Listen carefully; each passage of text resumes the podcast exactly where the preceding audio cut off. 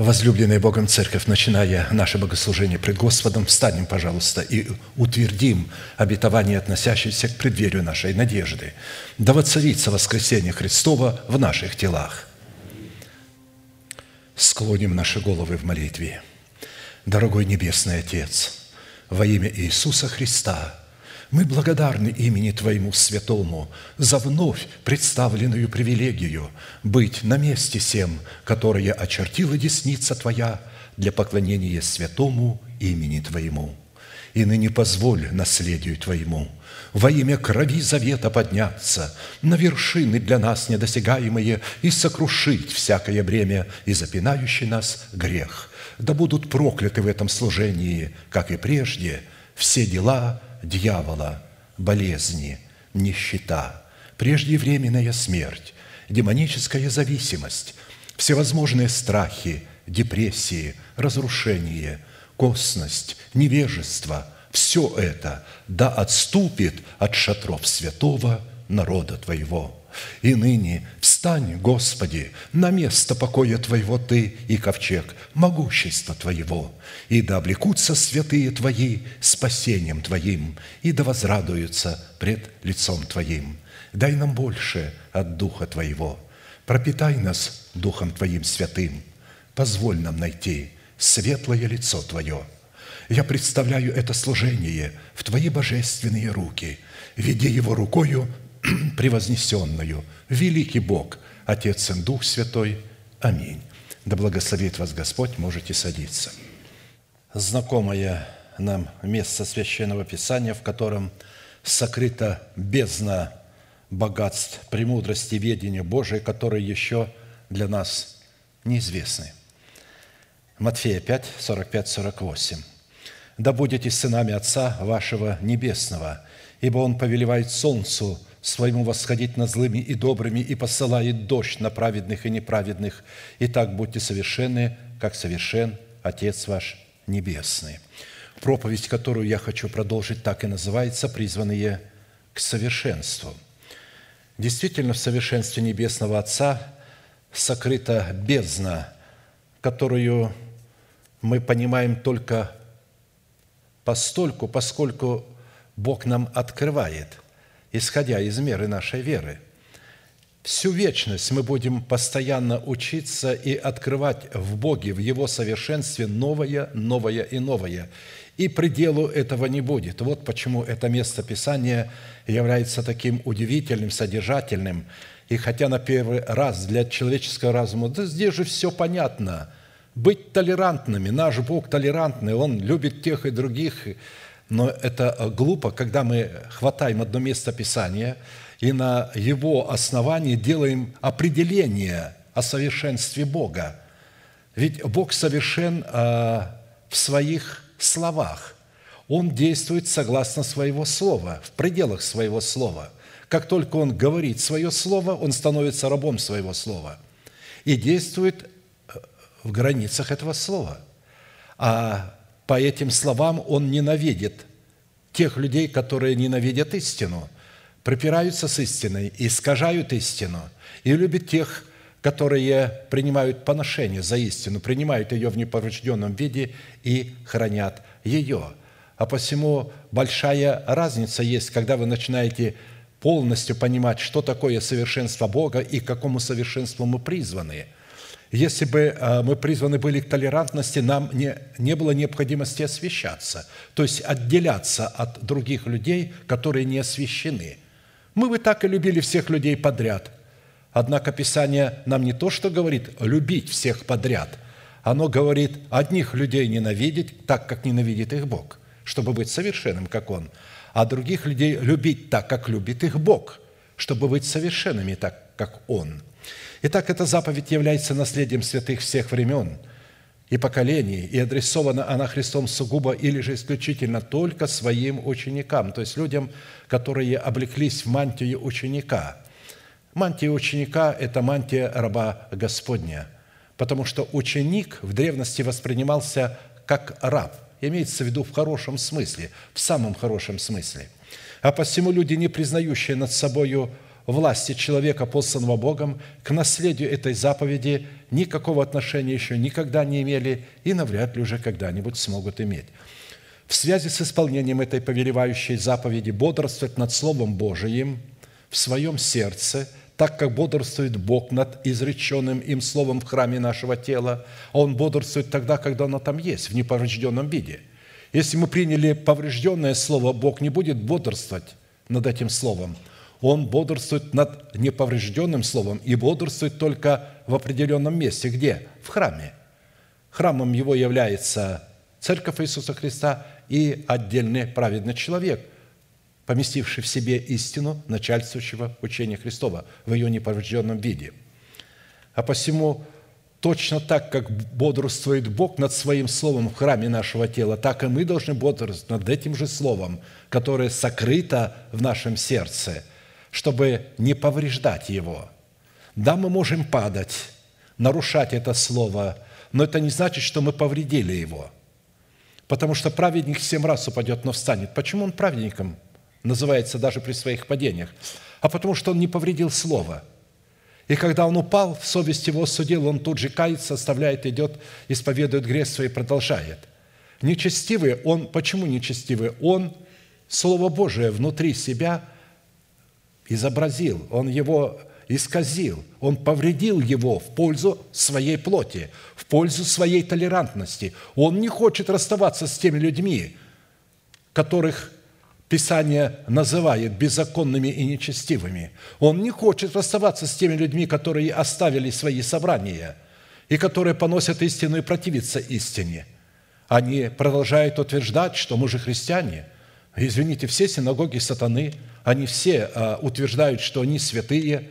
Описание говорит, не все а, те, кто называют себя иудеями, по сути своей иудеи. Они лгут, потому что если бы они действительно были бы людьми святыми, то они бы платили за это цену и не говорили, а у меня есть моя голова. Ведь почему они ушли? Потому что у них есть своя голова – то есть на место там, где должна быть глава Христос, они поставили свою голову. Они для себя апостол, пророк, учитель, все что угодно.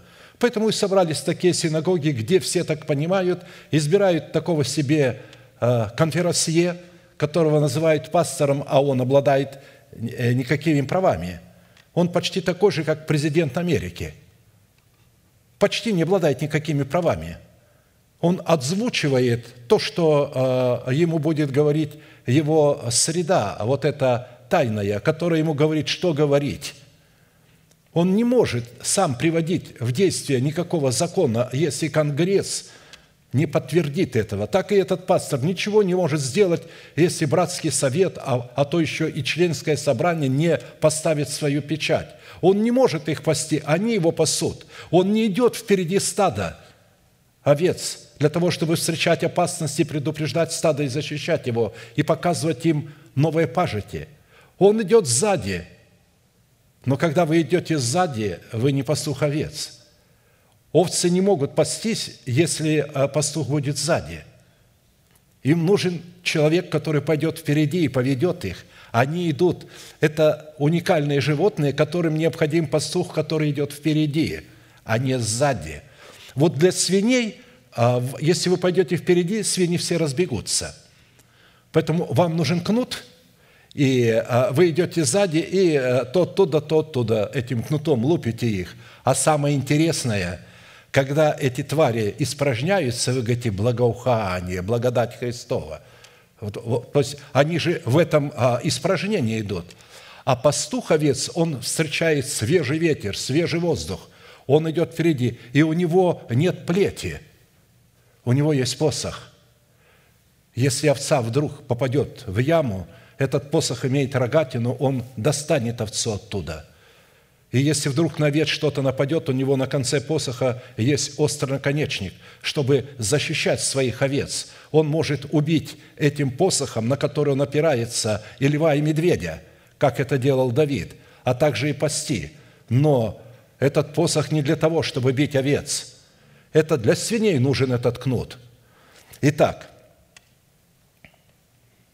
в связи с исполнением этой повелевающей заповеди быть совершенными, как совершен Отец наш Небесный, что означает бодрствовать над Словом Божьим в своем сердце, так как бодрствует Бог над изреченным им Словом в храме нашего тела, мы остановились на исследовании такого вопроса. Какие конкретные цели призвано преследовать праведность Божия, с которой мы соработаем в нашем сердце?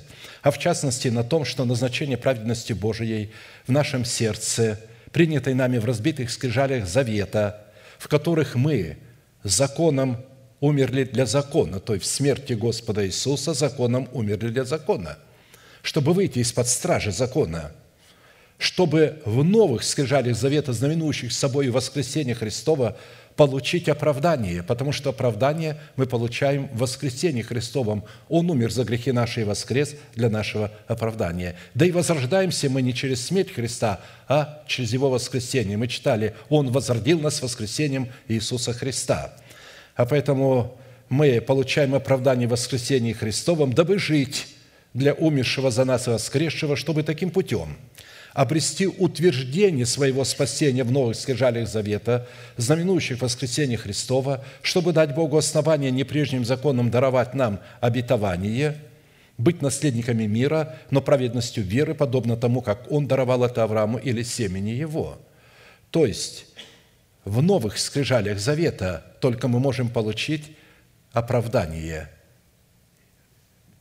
Ибо незаконом даровано Аврааму или семени его обетования быть наследником мира.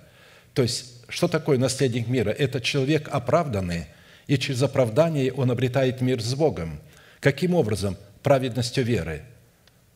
А посему завет мира в сердце воина молитвы – это результат послушания его веры вере Божией в словах посланников Бога.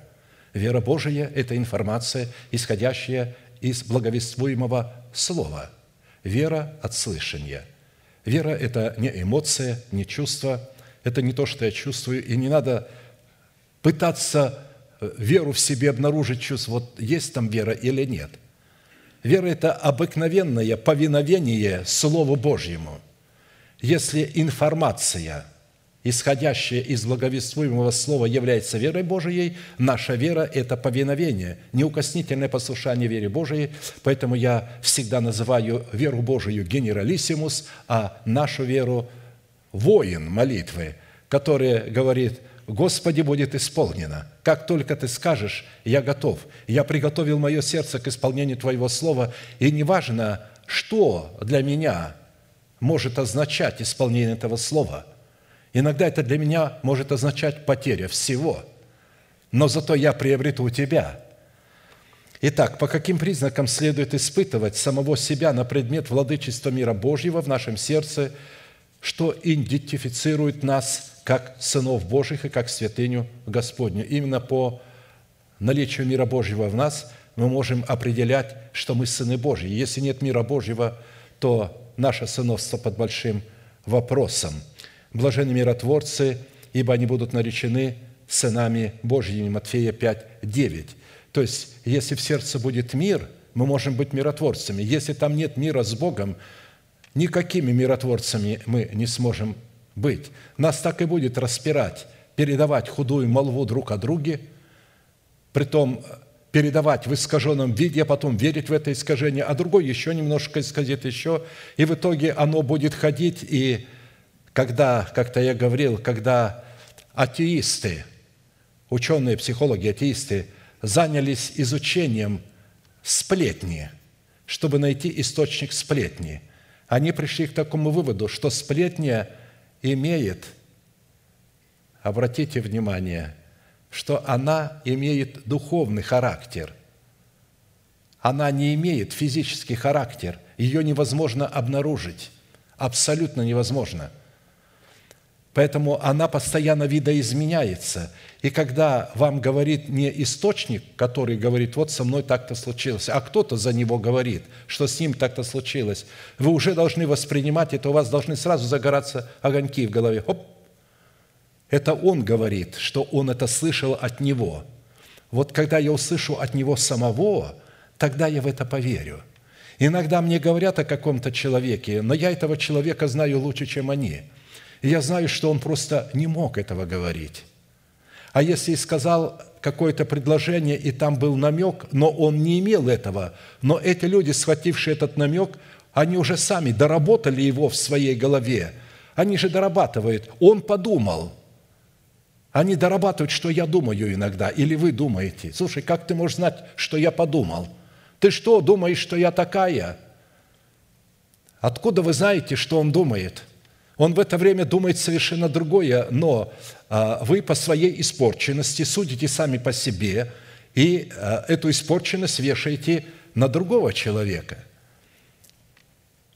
Итак, мы с вами уже рассмотрели шесть признаков, по которым следует определять, что мы являемся сынами мира, и остановились на седьмом признаке – по которому нам следует судить о своей причастности к сынам мира, это по нашей способности облекать самого себя в святую или же в избирательную любовь Бога. Более же всего облекитесь в любовь, которая есть совокупность совершенства и да владычествует в сердцах ваших мир Божий, к которому вы и призваны в одном духе, и будьте дружелюбны». Колоссянам 3, 14, 15. Итак, мы видим, что мир Божий мы можем определять, есть он в нашем сердце или нет – потому если у нас есть любовь. Если мы облекаем себя в любовь Божию, и она у нас в сердце есть, мы облекаем ее откуда? Мы облекаем ее из сердца своего. Мы исповедуем то, что в нашем сердце, и облекаем нашим исповеданием себя в эту любовь. Что такое любовь Божия? Это исполнение закона. Это не эмоция, потому что человек в физическом теле привык рассматривать любовь эмоцией – на самом деле любовь никогда не была эмоцией. Никогда. Любовь всегда была идеалом, и она принадлежала к разуму человека и к его воле. И тогда он разумом и волей своей вел за собой свои чувства. Его чувства возгорались от его разума. Вот это была любовь. Но люди исказили эту любовь, они не понимают, в чем выражается даже человеческая любовь. Если она находится в чувствах, то это чувство очень изменчиво. А посему в Писании избирательная любовь Бога представлена Духом Святым в свете семи неземных достоинств или составляющих через благовествуемое слово апостолов и пророков, которые по своей сути являются неизменными свойствами Бога. То есть любовь – это характер Бога – который нам представлен здесь в семи достоинствах, хотя их гораздо больше. Если мы возьмем а, одно достоинство, то мы найдем, что у него есть синонимов слов очень много. Но здесь представлено семь достоинств, которым обладает сердце Небесного Отца, сердце Сына Божия и сердце Святого Духа. Сердце голубицы, находящейся в ущелье скалы, сердце доброй жены – сердце праведника. Это добродетель, рассудительность, воздержание, терпение, благочестие, братолюбие, любовь. Это записано 2 Петра 1, 2, 8. Именно вот эти добродетели, вот эти свойства вместе взятые, если мы будем, они открывают нам двери, свободный вход в Царство Небесное. Именно эти свойства являются нашим призванием, потому что только обладая таким характером, мы можем взрастить в себе плод древа жизни. Не обладая таким характером, мы не можем взрастить древо жизни в едеме нашего сердца, чтобы затем облечь наше тело в нетление и воздвигнуть в нашем теле державу нетления. Итак, в определенном формате из семи имеющихся характеристик добродетели – которые в своей совокупности определяют в нашем сердце благость Бога. Мы уже рассмотрели пять составляющих и остановились на шестой. Это призвание показывать в своей вере силу братолюбия. Наличие этой возвышенной и благородной составляющей в показании нашей веры в буквальном смысле – переводит нас из состояния вечной смерти в состояние вечной жизни. Как написано, мы знаем, мы не чувствуем, мы знаем, что мы перешли из смерти в жизнь, потому что любим братьев. Не любящий брата пребывает в смерти. Всякий ненавидящий брата своего есть человека-убийца, а вы знаете, что никакой человека-убийца не имеет жизни вечной в нем пребывающей. 1 Иоанна 3, 14, 15. Итак, мы перешли из смерти в жизнь, и это не то, что мы чувствуем, а это то, что мы знаем. Любить братьев – это поступать с ними по закону Всевышнего. Христос говорит, любите меня, соблюдите мои заповеди.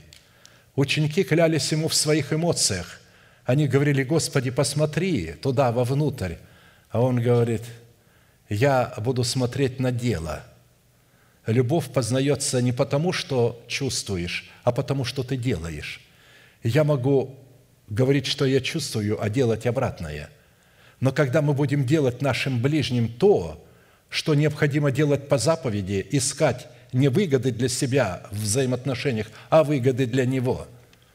И тогда Бог будет это видеть, и тогда наше сердце будет обретать силу, оно будет озаряться светом Божиим, древо жизни будет возрастать в свою полноту – Итак, в связи с этим, как и в предыдущих составляющих добродетель Бога в Его уникальной к нам благости, которую мы призваны показывать в своей вере в семи составляющих, а в данном случае в силе братолюбия, нам необходимо было ответить на четыре классических вопроса. Что говорит Писание о силе братолюбия, которые мы призваны показывать в своей вере? Какое назначение призвано выполнять сила братолюбия в наших отношениях друг с другом, с Богом – Какие условия необходимо выполнить, чтобы получить силу показывать в своей вере братолюбие? В определенном формате, исходя из меры нашей веры, мы уже рассмотрели эти три вопроса и остановились на рассматривании вопроса четвертого, а именно, по каким признакам следует испытывать самого себя на предмет показания в своей вере братолюбия, которое призвано переводить нас из вечной смерти в жизнь вечную – при этом мы уже рассмотрели первые четыре признака и остановились на рассматривании пятого признака. Это по милости Божией, принявшей с небес, к истине, возникшей из нашей земли. То есть к истине, которую мы взрастили в нашей зем... из нашей земли в плод правды. Милость и истина встретятся, старославянское слово, встретятся между собой, правда и мир облабзаются – то есть тоже, а, а, что то есть они будут, то есть поцелуются друг с другом. Истина с правдой. Истина возникнет из земли, правда приникнет с небес. И Господь даст благо, и земля наша даст плод свой. Правда пойдет пред Ним и поставит на путь стопы свои. Псалом 84, 11, 14. Итак, в данном месте Писания в молитве Давида представлена наша способность обращать на себя милость Бога путем соработы с истиной, взращенной в нашем сердце плод правды. Я напомню, что милость Бога в храме нашего тела является в 12 основаниях стены Вышнего Иерусалима четвертым основанием, украшенным из драгоценного камня смарагда. При этом мы отметили, что слово «милость» определяется Писанием в свойствах благодати и в буквальном смысле означает восстановление отношений – нарушенных отношений между Богом и человеком в Едемском саду. Обеспечение, то есть Бог обеспечивает по своей милости человека всем необходимым для того, чтобы человек мог возрастать в вере. Речь идет именно о том, чтобы возрастать в вере. Далее приготовление, забота, преданность, верность, лояльность, доброта, снисхождение. Исходя из такого определения, милость Бога призвана была участвовать в определении и регулировании норм правильных отношений, которые должны выстраиваться, во-первых, между человеком и Богом, между человеком и человеком, между человеком и всею землею. При этом присутствие милости Божией в одной из сфер нашей жизни никоим образом не является автоматической гарантией для присутствия милости Божией в другой сфере нашей жизни – Точно так же, как завоевание одного города земли хананской не означало завоевание всей земли. А посему, исходя из Писания, для присутствия милости Божией в нашей жизни каждая сфера должна отвечать требованиям истины, взращенной в плод правды, на которую бы милость Бога могла снизойти в полномочиях жизни Бога. Таким образом, именно от выбора человека – и последующих от этого выбора решений и действий зависит, станет человек сосудом гнева или же сосудом милосердия, как написано. Бог, желая показать гнев, то есть, видите, если Бог бы был толерантным, Он не желал бы гнев показывать. А почему Он желает гнев показать? а потому что Он справедливый и хочет наказать беззаконие, потому и желает показать гнев и явить могущество свое с великим долготерпением щадил сосуды гнева, готовые к погибели. Зачем Он щадил? Дабы вместе явить богатство славы Своей над сосудами милосердия, которые Он приготовил к славе. Римлянам 9, 22, 23. Итак, исходя из суверенных отношений человека с Богом, созидание атмосферы истины в сердце, взращенной нами в плод правды, которая могла бы обращать на себя милость Бога, является совместная и каждодневная работа Бога и человека. В силу этого нам необходимо было привести на память четыре классических вопроса, по которым мы могли бы испытывать самих себя на предмет показания в своей вере силы братолюбия, переводящего нас из смерти в жизнь вечную. Это определение сути милости Божией – в нравственном облике Бога, назначение, которое преследует Бог в своей милости, цена, обращающая на себя милость Бога, то есть цена, заплаченная нами, или условия, выполненные нами, которые дают Богу основания обратить на нас свою милость, и результаты, определяющие милость Бога в нашей жизни. На предыдущем служении мы уже рассмотрели первые два вопроса и остановились на рассматривании вопроса третьего – какую цену необходимо заплатить, чтобы взрастить в своем сердце из семени истины плод правды, дабы милость Божия приникла с небес в нашу сущность, по которой мы могли бы судить о наличии показаний в своей вере силы братолюбия. Так как четыре составляющие цены уже были предметом нашего исследования, сразу обратимся к пятой составляющей. Пятая составляющая, чтобы взрастить в своем сердце семя истины в плод правды – чтобы милость Божия приникла с небес в нашу сущность, необходимо не хвалиться плотью, а хвалиться крестом Господа нашего Иисуса Христа, по признаку которого следует судить о наличии в своей вере силы братолюбия. А я не желаю хвалиться разве только Христом Господа нашего Иисуса Христа, которым для меня мир распят, и я для мира. Каким образом человек может быть распят крестом Христовым для мира и мир для него? Да потому что он во Христе. Он должен позволить поместить самого себя во Христа.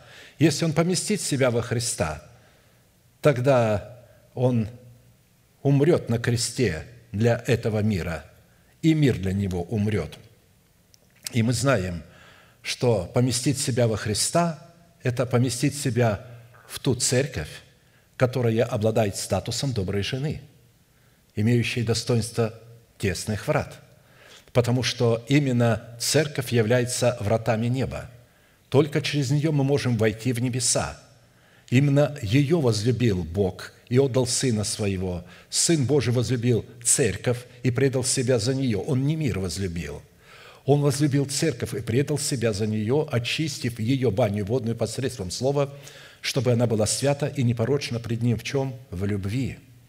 Да и апостол Иоанн, когда э, пишет, что «Ибо так возлюбил Бог мир, дабы всякий верующий в Него не погиб», то люди просто неправильно читают из-за того, что переводчик неудачно перевел. «Ибо так Бог возлюбил весь мир, дабы всякий верующий в Него не погиб, но имел жизнь вечную». Вы обратили внимание, если бы Он возлюбил мир, тогда весь мир должен был быть спасенным. А почему спасается только всякий верующий в этом мире?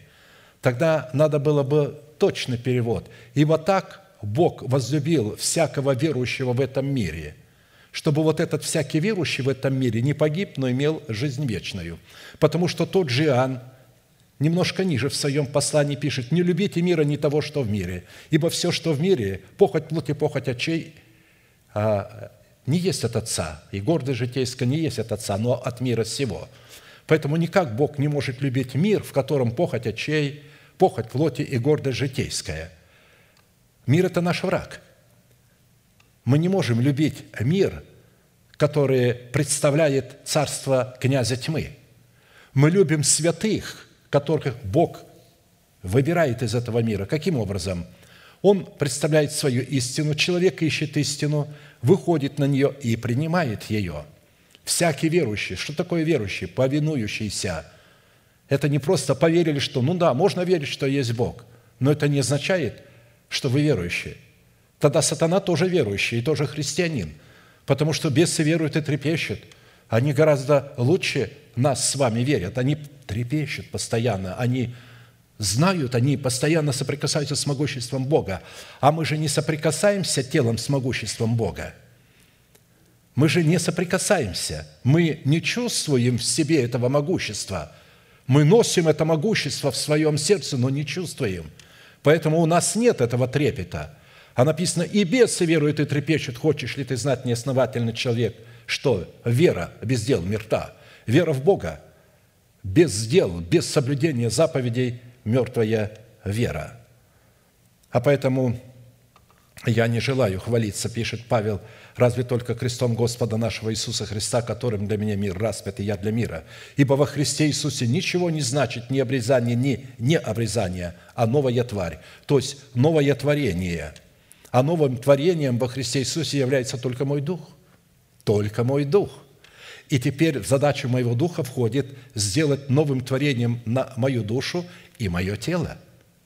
Это в задачу моего нового творения, то есть моего нового человека, сокровенного человека. Это ему сказано, спасайте ваши души, спасайте ваши души. Вы получили спасение, вы родились от Бога, но ваша душа не спасена. Она смертная, тело тленное. Нам необходимо сделать душу бессмертной и тело нетленным. Для этого нам необходимо понять, что это и есть наше призвание – сделать нашу душу бессмертной и наше тело нетленным. А для этого надо совлечь себя ветхого человека с делами его, обновить свое мышление духом своего ума, и затем уже вот этим обновленным умом начать процесс обличения самого себя в нового человека или же воскресения Христова. Исповедовать, называть несуществующую державу нетления в своем теле как существующую. Поэтому Писание говорит, тем, которые поступают по всему правилу, то есть называют несуществующую державу нетления как существующую, живут этим. Мир им и милость, и Израилю Божию. Галатам 6, 14, 16. Итак, обычно мы хвалимся тем, на что мы надеемся, а посему отказ хвалиться возможностями своего разума, своими дарованиями и своими достижениями – это отказ надеяться на плоть. Именно надежда на плоть обращает нас из сосудов милосердия в сосуды гнева. Потому что все то, на что мы надеемся, является нашим подлинным божеством. А посему, чтобы не быть увлеченным в надежду на плоть, Писание повелевает оберегаться псов и злых делателей, которые, познав истину, вновь, как псы, возвратились на свою блевотину – от которой они в свое время, познавши истину, отреклись, а теперь снова возвратились. Берегитесь псов, берегитесь злых делателей, берегитесь обрезания, потому что обрезание мы, служащие Богу Духом и хвалящиеся Христом, Иисусом, и не на плоть надеющихся. То есть а мне это место Писания помогло освободить территорию молитвенного дома от кошек и собак всего района. Потому что до этого, а, когда мы купили здание, то здесь это а, был парк, а, и в нем выводили кошек и собак всех, весь район. И когда мы приобрели это здание, я подал в суд на то, чтобы мне позволили сделать эту территорию без кошек и собак. И тогда демократическое общество, которое возглавляет этот штат, и суд сказал мне, приведите мне э, доказательства из Писания, что ваша совесть будет э, нарушаться как-то, и это будет против вашей совести, что не должно быть псов э, у вас. Я другие места привел Писание, и одно из этих – берегитесь псов – там были два пятидесятнических пастора, которые по соседству здесь живут и которые выгуливали здесь своих собак и кошек. Они, бедные, аж пена изо рта. А, а, они, говорит, кричали этому э, судьи, да это, не, э, это неправда, это место Писания никак не может относиться к этому. Он говорит, подождите, подождите. Он прочитал, говорит, почему? Берегите совесть, его совесть нарушается. В итоге э, голосованием вынесли свободу – и освободили нас от кошек и собак, на другой день в Сейламе немедленно запретили выгуливать а, вокруг этого а, значит, здания кошек и собак. Потому что вы знаете, что в Америке, когда суд проходит, он является теперь для всех. Не надо заново суд а, в Америке совершать, если кто-то уже этот суд выиграл. Когда я выиграл этот суд, теперь любое учреждение, где раньше могли гулять с кошками и собаками, больше не могут – я им сказал, идите и выгуливайте у себя дома, в своем. Говорю, что вы приходите на церковную прапорти? Хорошо. Если мы распяли свою плоть со страстями и похотями, в соработе несения своего креста с крестом Христовым, то это означает, что мы обрезали себя обрезанием Христовым и таким образом уничтожили всякую надежду на плоть и отделили себя от злых делателей – что дала нам силу показывать в своей вере силу братолюбия. В-шестых, чтобы показывать и взрастить в своем сердце семя истины в плод правды, чтобы милость Божия приникла с небес в нашу сущность, необходимо сеять в самого себя правду и распахивать в самом себе новину, по признаку которой следует судить о наличии в своей вере силы братолюбия. Осии 10, 12. «Сейте себе в правду – и пожнете милость». Обратите внимание, сейте себе в правду и пожнете милость. То есть Бог обратит на вас свою милость. Распахивайте у себя новину, ибо время взыскать Господа, чтобы Он, когда придет, дождем пролил на вас правду. Не гнев пролил на вас, а милосердие. Итак, что такое сеять в правду? Сеять в правду означает – внедрять в свою совесть определение праведности по вере во Христа Иисуса. Потому что тот, кого Бог соделал отцом всех верующих, получил оправдание по тому фактору, что поверил Богу, поверил Слову Божьему, поверил Авраам Богу, и это вменилось ему в праведность. Римлянам 4.3.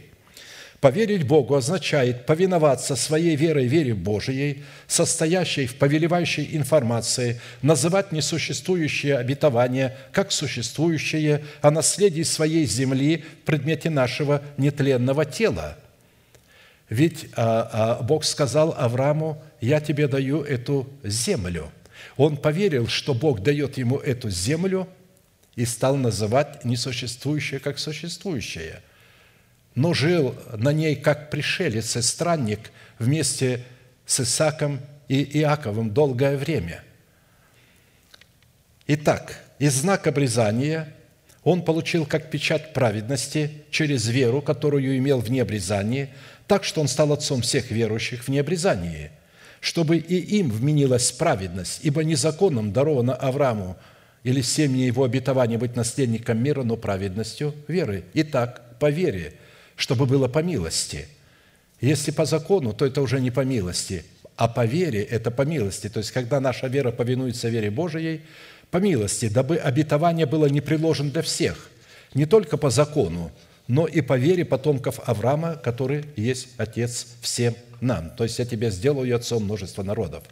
Итак, быть наследником мира в своих взаимоотношениях с Богом – это быть наследником новины, или нового тела. Вот что под новиной имеется в виду. Распахивайте в себе новину. То есть вы должны принять обетование нового тела, распахать эту новину, в котором на месте разрушенной державы смерти будет воздвигнута держава жизни. Новина – это впервые распаханная и обработанная для посева земля, которая ранее еще никогда не была засеваемой семенем – что указывает на те сферы нашего естества, которые принадлежат нам по праву наследия, но все еще не находятся в нашем распоряжении или под нашей властью. А вернее, те сферы нашей жизни, на которые еще не распространилось спасение Божие, которое призвано проникнуть и охватить все сферы нашей жизни, как мы говорили в начале, на нашу душу и на наше тело. А посему впервые распаханная земля – это земля в предмете тех сфер нашей жизни, которые, которые еще не испытали на себе милости Бога, но которая вполне готова для того, чтобы принять в себя милость Бога в семени спасения. В распахивании такой новины, готовой принять в себя семя милости, указывает на устроение своего тела в храм Святого Духа. тела. С одной стороны, такое устроение связано с временем, в котором мы получаем способность призывать Бога. Потому что до того, пока мы не устроили свое тело в храм Святого Духа, у нас нет никаких прав призывать Бога.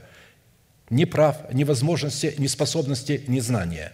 А с другой стороны, распахивание новины в устроении своего тела в храм Святого Духа возможно только в укрепленном городе, под которым следует разуметь свою органическую причастность к Церкви Иисуса Христа.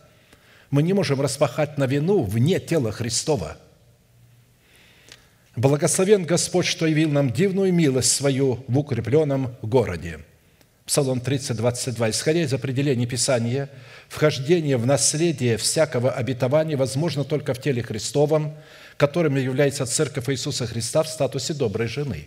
В тот день будет воспета песень, сия в земле Иудиной, город крепкий у нас. Спасение дал он нам вместо стены и вала. Исайя 26, 1. Если мы распахали подобную новину в предмете устроения своего тела в храм Святого Духа и таким путем получили право на власть призывать Бога в крепком городе, представляющем образ избранного Богом остатка, по признаку этого следует судить о наличии в своей вере силы братолюбия. В-седьмых, чтобы взрастить в своем сердце семя истины – плод правды, чтобы милость Божия приникла с небес в нашу сущность, необходимо оказывать гостеприимство и служить своим имением тем, кого Бог поставил пасти свою церковь, чтобы по признаку такого служения судить о наличии в своей вере силы братолюбия. 2 Тимофею 1, 15, 18. «Ты знаешь, – пишет апостол Павел своему ученику Тимофею – который тоже был апостолом, но обладал статусом апостола поливающего, а апостол Павел обладал статусом апостола насаждающего.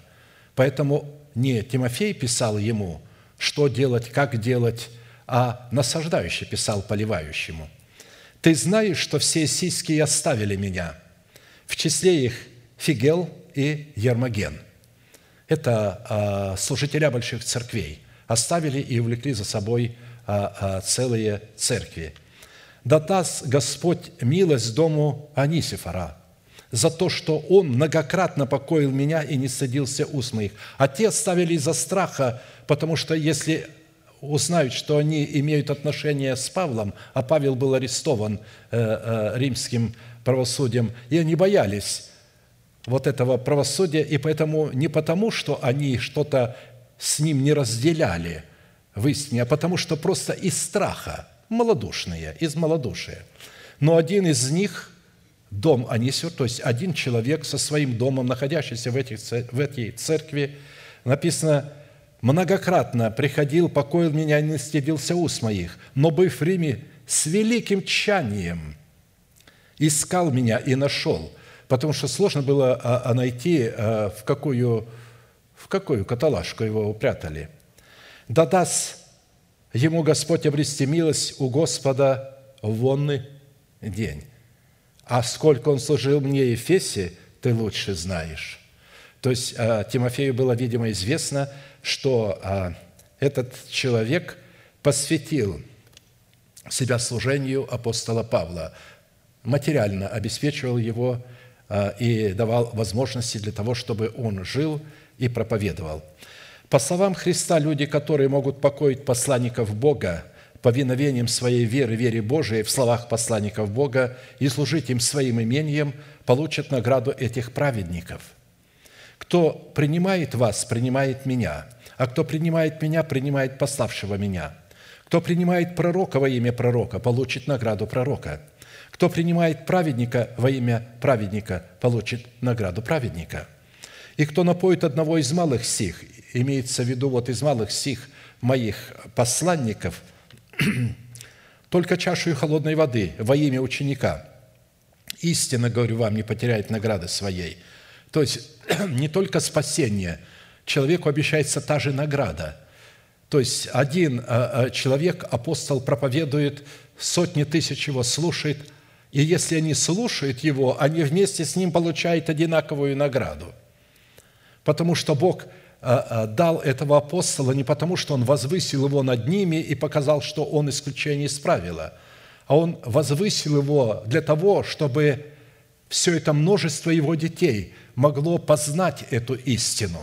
Но у Бога нет другого пути. Он находит человека, готовит его с дня рождения его и потом ставит его на путь, чтобы он представлял его уста и представлял и давал его откровения. Итак, если у нас имеются такие взаимные узы любви к посланникам Бога, то по признаку этого следует судить о наличии в своей вере силы братолюбия. Вопрос четвертый. По каким признакам следует судить, что милость Бога приникла с небес к истине, взращенной нами в сердце плод правды, по сработе которой следует судить, что мы показываем в своей вере силу братолюбия, переводящего нас из смерти вечной в жизнь вечную. Итак, первым признаком не обязательно, что не должны идти последовательно, их можно, но просто одна из составляющих. Первый признак милости Божией, которая находится над нашим шатром, что она уже излилась на истину, которую мы взрастили в плод правды, является обнаружение в храме нашего тела жизни, правды и славы, по наличию которых мы могли бы судить о показании в своей вере силы братолюбия. Соблюдающий правду – и милость найдет жизнь и правду и славу». Притчи 21, 21. Исходя из того, что правда или же праведность нашей веры – это результат повиновения нашей веры, вере Божией в устах посланников Бога следует соблюдать правду и милость – это повиноваться своей верой, вере Божией в словах посланников Бога. Исходя из повиновения нашей веры, вере Божией в устах посланников Бога, мы обнаружим в храме нашего тела плод жизни, плод правды и плод славы, состоящий в плоде святости. Однако, если у нас нет инструментов, посредством которых мы могли бы отделять правду Бога от искусной лжи лукавого, облекающего ложь в правду и правду в ложь, у нас не будет никакой возможности соблюдать правду и милость и никакой возможности отделять в своем теле плод жизни, плод правды и плод славы, состоящий в плоде святости от лжи лукавого. Учитывая, что правда является продуктом истины, обуславливающим в почве нашего сердца жизнь Бога и Его славу, мы в кратких определениях вспомним, чем является и какое назначение исполняет истина и правда. В чем состоит цена за пребывание в истине и правде? Как сохранять себя в истине и правде? Потому что истина будет порождать правду – вы не можете сохранить правду, если у вас нет истины. Какие результаты последуют от познания истины и правды?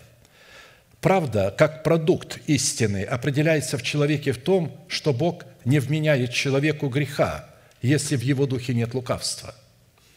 Псалом Давида – учение. «Блажен, кому отпущены беззакония, и чьи грехи покрыты. Блажен человек, которому Господь не вменит греха, и в чьем духе нет лукавства. То есть здесь Святой Дух через Давида показывает, каким образом человек становится праведником, чтобы знать, что такое правда. Правда – это не нечто абстрактное. Правда – это атмосфера, состояние и программа, которая может обитать в программном устройстве. А программным устройством в нашем теле для этой правды является новый человек, сокровенный человек – при условии, что он возрос в меру полного возраста Христова. Вы не можете э, дать младенцу, чтобы эта программа начала в нем работать. Младенца она не будет работать. Только когда младенец, колеблющийся и увлекающийся всяким ветром учения, который постоянно по интернету ищет кого-то и что-то, кто что говорит и так далее, то когда человек оставляет это и узнает, кого Бог послал и поставил над ним, и следует за словом этого человека, вот только тогда ему будут отпущены беззакония. Вот только тогда его грехи будут покрыты, потому что именно этот человек может отпускать ему грехи. Любой проходимец, который закончил какие-то курсы и получил степень бакалавра или доктора богословия, он не может отпускать грехи – я помню, как возмущались епископаты. Посмотри, что он творит. Он грехи отпускает. Они, они себе не позволяли этого. Они никогда себе не позволяли этого. И когда они слышали, как я произошел, э, что чтобы да простит тебя Господь, да обратит на тебя светлым лицом своим, да отпустит тебе грехи твои. И я продолжал, грехи ваши отпускаются. Они бросаются в бездну забвения после этого, когда люди повторяли эту молитву вместе со мной. Они приходили в ужас, а я приходил в ужас от такого невежества. Что же будет? А как эти люди будут получать прощение от греха? Скажите – Ко мне, повторяю, и на сегодняшний день тайно приходят люди из этих церквей, чтобы получить прощение грехов, исповедаться. Они говорят, я говорю, почему вы не идете к вашему пастору? Ну, во-первых, у нас, говорит, даже такового нет. Но если я ему исповедую, то он грехи мне не отпустит и не простит. Он мой грех представит на братском совете – Потом братский совет это мой грех разберет на членском собрании, и потом за этот грех меня отлучат, и потом меня примут когда-нибудь по пророчеству. Они, хоть как я буду, я же ничего не могу доказать. В то время, когда Бог говорит, когда человек кается, Бог немедленно исповедует грех, Бог немедленно, тот же час оправдывает его – но он может это сделать только через человека, через своего апостола. Но нет у них так, у нас нет. Они же слушают тайно.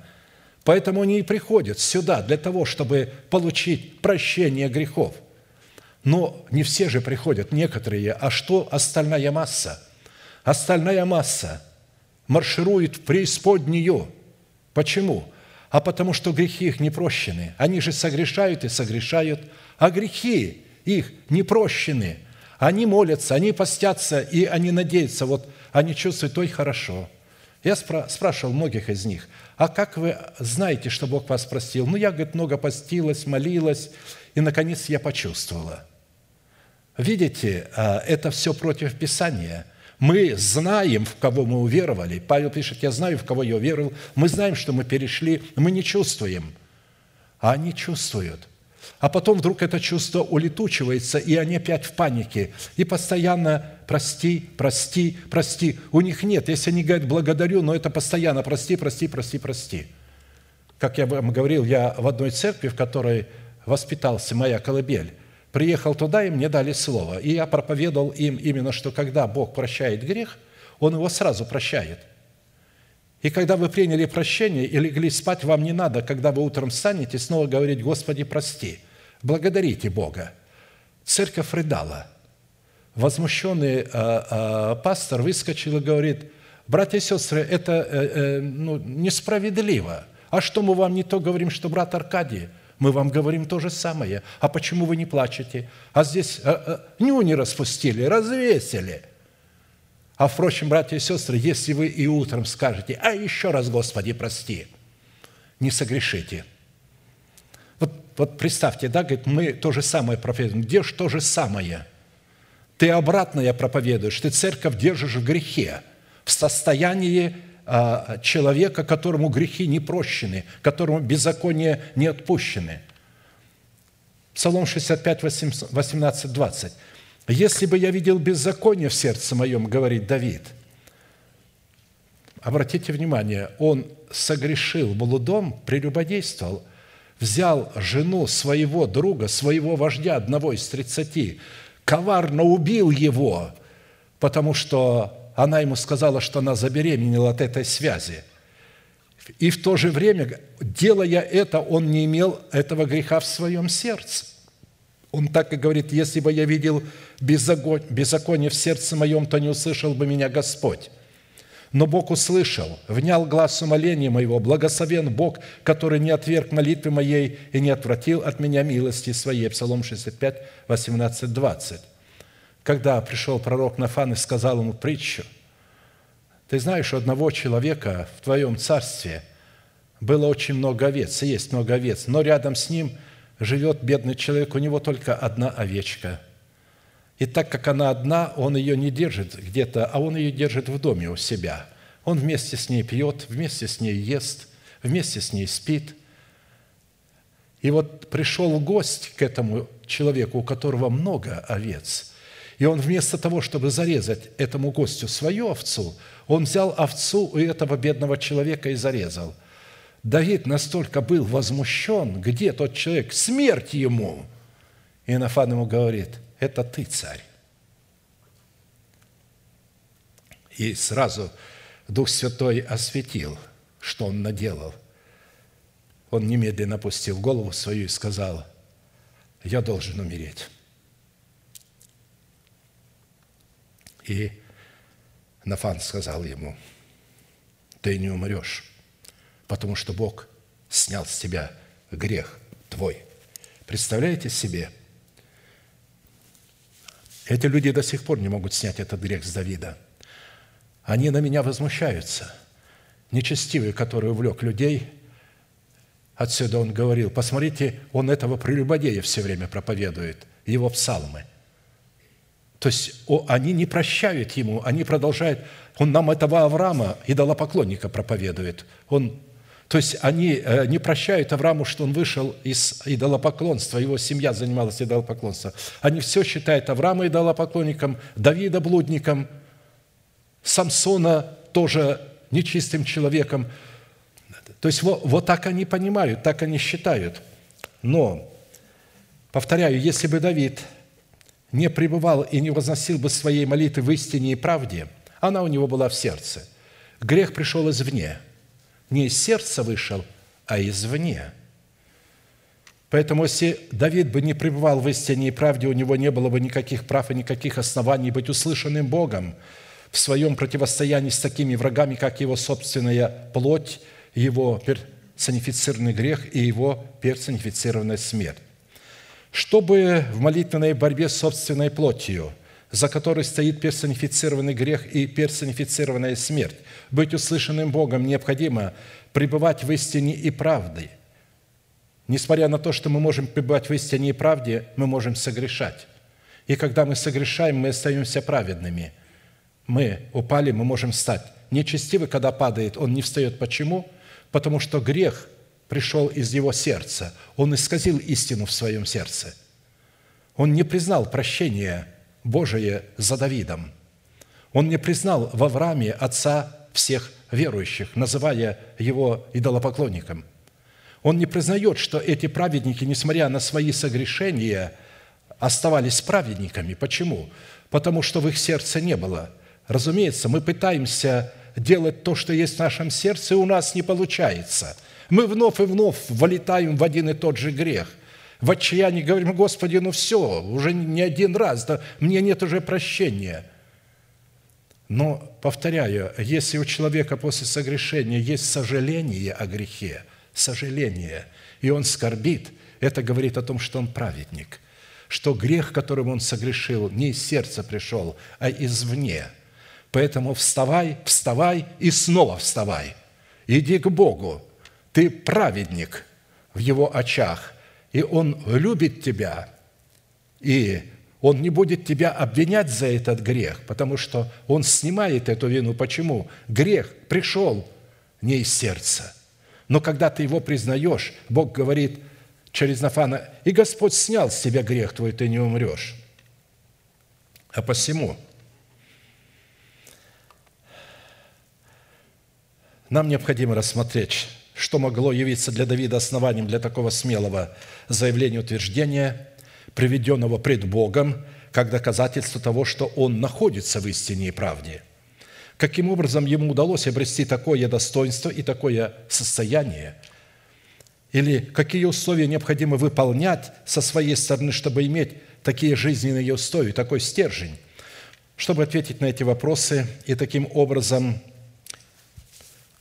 не сложить в своем теле ветхую натуру, персонифицированный грех и персонифицированную смерть, мы обратимся к первому вопросу. Что, чем или кем является истинная правда, как по своей сущности, так и по своему определению в Писании? И какое назначение призвано исполнять истинная правда, пребывающая в нашем сердце?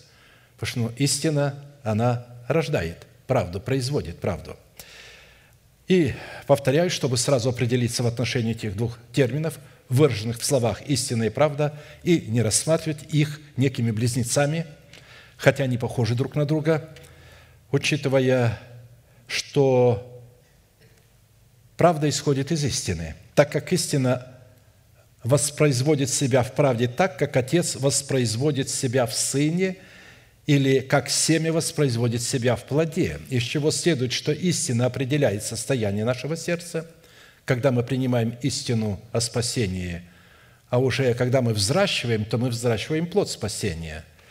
Но а, мы можем принять эту истину только когда почва сердца очищена от мертвых дел – только тогда туда может посеяна истина в предмете начальствующего учения Христова. Почему у людей нет истины в сердце? А потому что им не проповедовали, как очистить совесть от мертвых дел. Наоборот, их закрепили, что вот эти мертвые дела не есть мертвые дела, а что это добродетель, и что ее нужно продолжать исполнять. Любая добродетель, исходящая из плоти, великое зло – а поэтому правда, выражающая себя в справедливости, это семя истины, которое выражает себя в плоде правды. Исходя из этого, справедливость – это правда или истина в действии, или результат того, что воспроизводит истина. Так в повествовании о Давиде неоднократно говорится, что он царствовал над всем Израилем – и творил суд и правду. И царствовал Давид над всем Израилем, и творил суд и правду над всем народом своим». Чтобы Давид мог творить суд и правду, то есть справедливость над всем своим народом, ему необходимо было обладать в самом себе неким стержнем истины и состоянием истины. И это состояние было приобретено через его, не через его генетическое наследие, которое он мог унаследовать от своих родителей, а то генетическое наследие, которое он мог унаследовать по линии Авраама, которого Бог соделал отцом всех верующих, как находящихся в обрезании, так и в необрезании. Потому что подлинное творчество справедливости как таковое может исходить не иначе, как только из сердца человека, из сердца человека, в котором состояние истины стало атмосферой правды – а посему, каким будет сердце человека, таким будет его творчество. Ибо извнутрь, из сердца человеческого исходят злые помыслы, прелюбодеяние, любодеяние, убийство, кражи, лихаимство, злоба, коварство, непотребство, завистливое око, богохульство, гордость, безумство. Все это изнутрь исходит и оскверняет человека. Порождение ехиднины, как вы можете говорить доброе, будучи злы, ибо от избытка сердца говорят уста – Потрясающая деталь. На подобные слова Иисус неоднократно обращал к знатокам и экспертам закона, которые являлись религиозной элитой общества Израиля, констатируя своими словами, что они не являются людьми, рожденными от истины. Он эти слова обращал именно к ним. Он их называл порождением Ехиднины. А следовательно, они не могли понимать речей Христа. Они противились словам Христа и не могли воспринимать слова Христа, а если воспринимали только как личное оскорбление в свой адрес. Иисус говорил им, «Я говорю то, что видел у Отца моего, а вы делаете то, что видели у Отца вашего». Дела плоти, религиозные дела, евангелизация, добродетель, учатся, тратят, деньги затрачивают – практика даров Святого Духа – это все дела плоти. Они могут быть и не делами плоти, но если это исходит из плоти тогда, когда человек не очистил сердце от мертвых дел, а у них это мертвые дела, они не очистили совесть от мертвых дел, им никто не говорил, как это делать. Грехи их не прощены. У них нет человека. Они не признают на сегодня, что может в церкви существовать апостол – они сегодня апостольство свели на уровень епископства. Епископ – это помощник пастора по духовной линии. Диакон – это помощник пастора по материальной линии.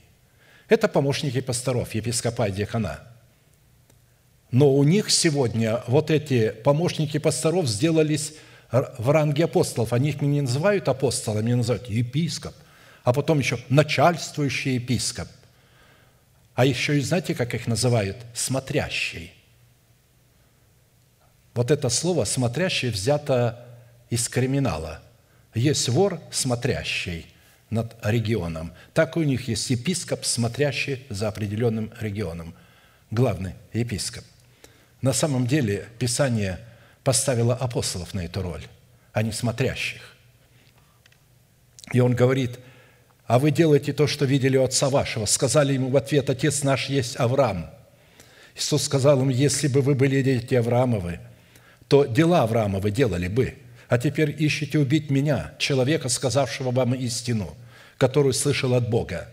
Авраам этого не делал. Вы делаете дела отца вашего. На это сказали ему, мы нет от любодеяния рождены, одного отца имеем Бога.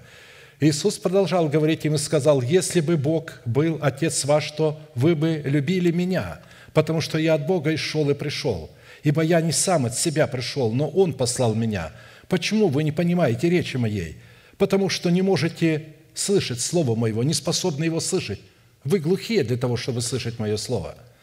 А почему глухие? Потому что ваш отец – дьявол, и вы хотите исполнять похоти отца вашего – он был человека-убийца от начала и не устоял в истине, ибо нет в нем истины. Когда говорит он ложь, говорит свое, ибо он лжец и отец лжи. Итак, из анализа вышесказанно следует, если человек не рожден от истины, он не способен будет творить правду. А посему все его так называемые добрые дела будут не в Боге соделаны и не для Бога соделаны – а все то, что не в Боге соделано и не для Бога соделано, рассматривается Писанием как зло и как подделка под истину. И коль мы заговорили о рождении от истины, то из этого следует, что истина в первую очередь персонифицирована в Боге и является одним из титульных имен Бога. А Господь Бог есть истина, Он есть Бог живой и Царь вечный. От гнева Его дрожит земля, и народы не могут выдержать негодование Его. Иеремия 10.10. 10. Далее Иисус сказал – я есть им истинный путь и жизнь, никто не приходит к Отцу, как только через Меня. Сей есть Иисус Христос, пришедший водою и кровью и духом, не водою только, но водою и кровью, и Дух свидетельствует о Нем, потому что Дух есть истина. Дух есть истина.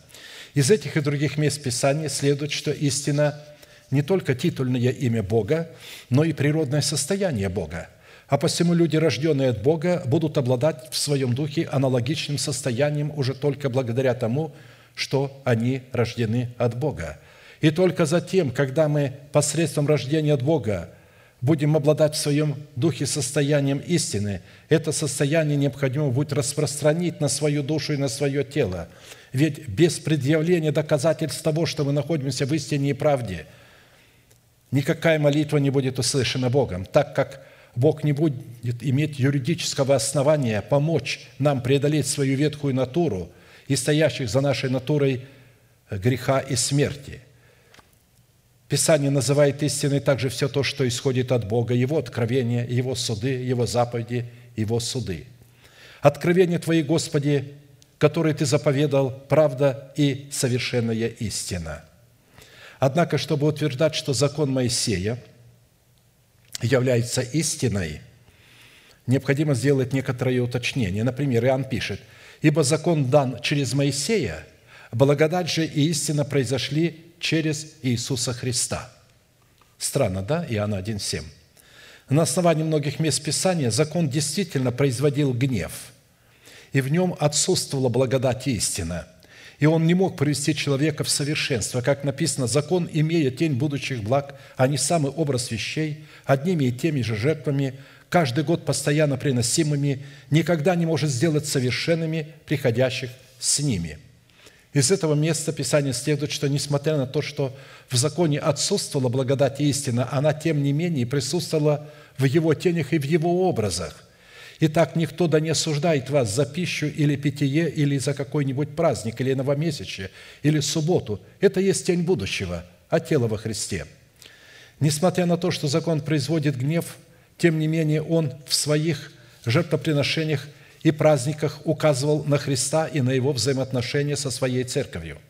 И чтобы сокрытые в тенях закона благодать истина стали нашим достоянием, Бог послал Сына Своего – чтобы Он искупил нас от клятвы закона, и чтобы то наследие, которое находится в тенях и образах закона, стало нашим достоянием. Христос искупил нас от клятвы закона, сделавшись за нас клятвою, ибо написано «проклят всяк висящий на древе», дабы благословение Авраамова через Христа Иисуса распространилось на язычников, чтобы нам получить обещанного Духа верою». То есть, будем понимать, что мы можем это получить только когда очистим совесть от мертвых дел. Нет человека, который мог бы прощать грех, обладать властью на право прощать грех, значит, наша совесть так и останется неочищенной. Наши грехи не будут прощены. И поэтому так мы будем провожать наших родственников, близких в рай под названием ад. А они об этом не знают, и мы не будем об этом знать. Почему? Потому что мы приняли истину в сердце наше поврежденную. Мы не приняли ее в порядке Царства Небесного, что в этом порядке в каждой церкви должен быть человек один, представляющий главу Христа, который обладает правом прощать грехи. Вот когда будет такая церковь, и когда будут прощаться грехи, можно прощать грехи, но если есть поврежденная истина, то это прощение не будет работать. Если этот человек будет избранное лицо – многим голосов это не будет работать. Если он сам себя поставил, это не будет работать. Надо, чтобы этого человека поставил апостол другой.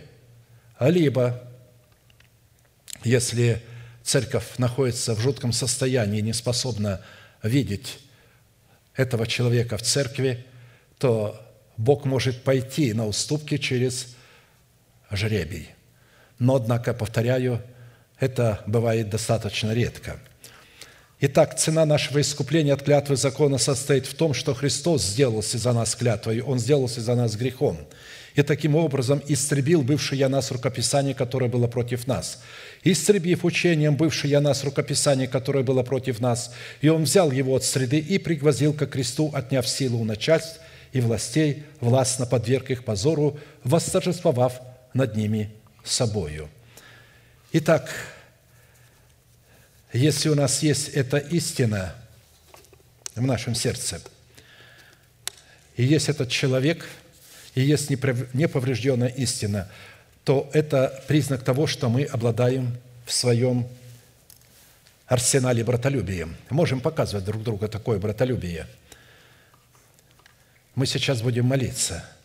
Если кто-то имеет как раз возможность и способность и имеет в своем сердце чувство стыда, чувство сожаления о том, что он сказал или то, что он сделал, хочет освободиться от страстей и похотей, которые в его теле. Нужно исповедать грех, но перед тем, как исповедать грех, нужно отречься от этого греха. Часто этот грех является тем, что мы пребываем в этом грехе, мы осознаем, что мы попадаем в этот грех, но попадаем-то мы потому, что мы что-то смотрим и что-то слушаем, и с кем-то общаемся, с кем не должны общаться. А посему, когда вы каетесь, вы должны разорвать отношения с теми, с кем необходимо разорвать отношения, перестать смотреть то, что развращает вас, и слушать то, что развращает вас – Тогда приходите, говорит Господь, и рассудим, и если грехи ваши как багряные, как снег, убелю. Аминь. Склоним наши головы, будем молиться. Мы ждем вас у алтаря. Дух Святой готов прямо сейчас разорвать оковы греха, цепей и страстей, чтобы дать вам свободу от греха, чтобы сделать вас рабами праведности, приготовить вас к нетленному телу – которая станет аргументом нашего восхищения. И да благословит нас Бог в этом действии, в этой молитве, где вы имеете благословенного Богом человека, поставленного для того, чтобы учить о Царстве Небесном и прощать грехи ваши.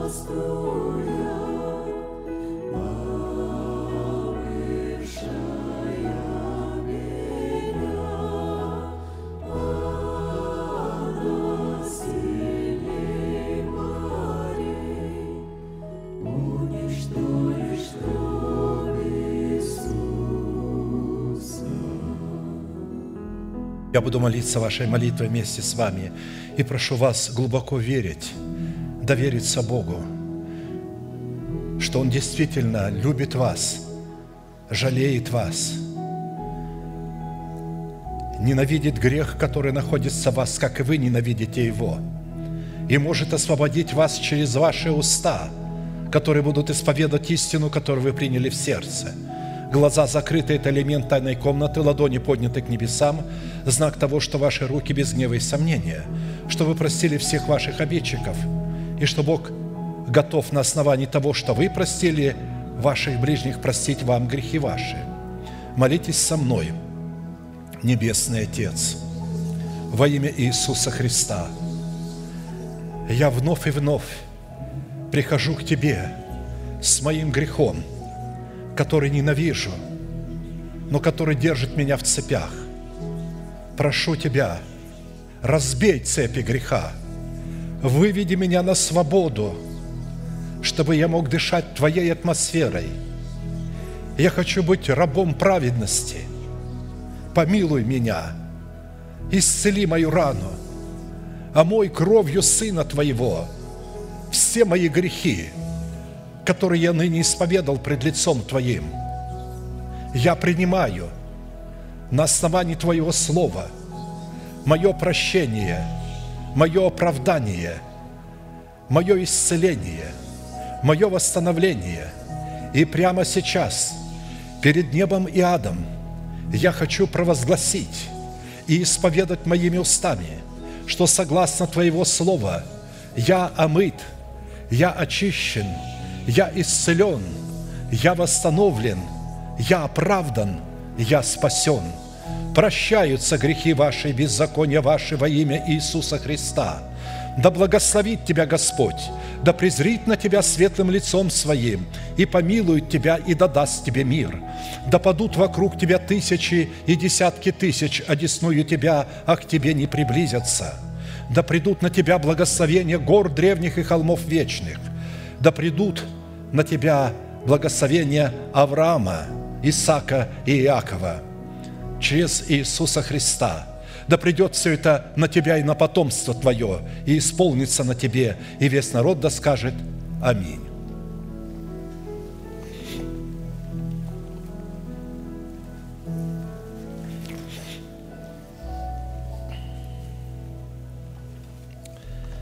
Благословен Бог – во Христе Иисусе, даровавший нам благодать вставать после падения. Все мы, включая меня, много падали, но Бог позволил вам все еще быть на этом месте. Это говорит, что вы поднимались вновь и вновь. И сейчас Бог вас поднял опять. И независимо от того, что вы чувствуете, вы должны знать, что Бог оправдал вас. Вы праведны пред лицом Его. Он не имеет ничего против вас. Мало того, Он изгладил память ваших, моих грехов. Память. У Него ее нет. И когда вам будет приходить на память ваши грехи, помните, что их представил вам дьявол – и что одновременно Он их представил Богу, потому что ваше сердце соединено с сердцем Бога. Бог не может за вас сказать дьяволу, грех очищен, его там нет. Это должны сделать вы. Как только это придет, в вашем сердце уже есть то слово, Бог уже сделал свою роль, осталось за вами. Приходит мысль, пусть эта мысль подвигнет вас благодарить Бога. Благодарю Тебя, Господи, что Ты изгладил моего грех, мои грехи, и их нет. И всякий раз, когда это будет приходить, вы будете благодарить. Дьявол не глуп, как вы думаете. Он хитер. Он увидит, что он вам напоминает, а вы благодарите Бога. Скажет, э, это не пойдет. Я их побуждаю благодарить Бога. Не буду я этого делать. Будут ли они благодарить Бога так, когда я не буду этого делать. Поэтому благодарите все время Бога за то, что Он сделал для вас. А когда вы будете благодарить все время, то и мысли эти не будут приходить. не будут приходить. Давайте а, закончим наше служение нашей благородной, возвышенной манифестацией из Слова Божия, могущему же соблюсти нас от падения и поставить пред славою Своею непорочными в радости, единому, премудрому Богу, Спасителю нашему, через Иисуса Христа, Господа нашего, слава и величие, сила и власть, прежде всех веков, ныне и во все веки. Аминь.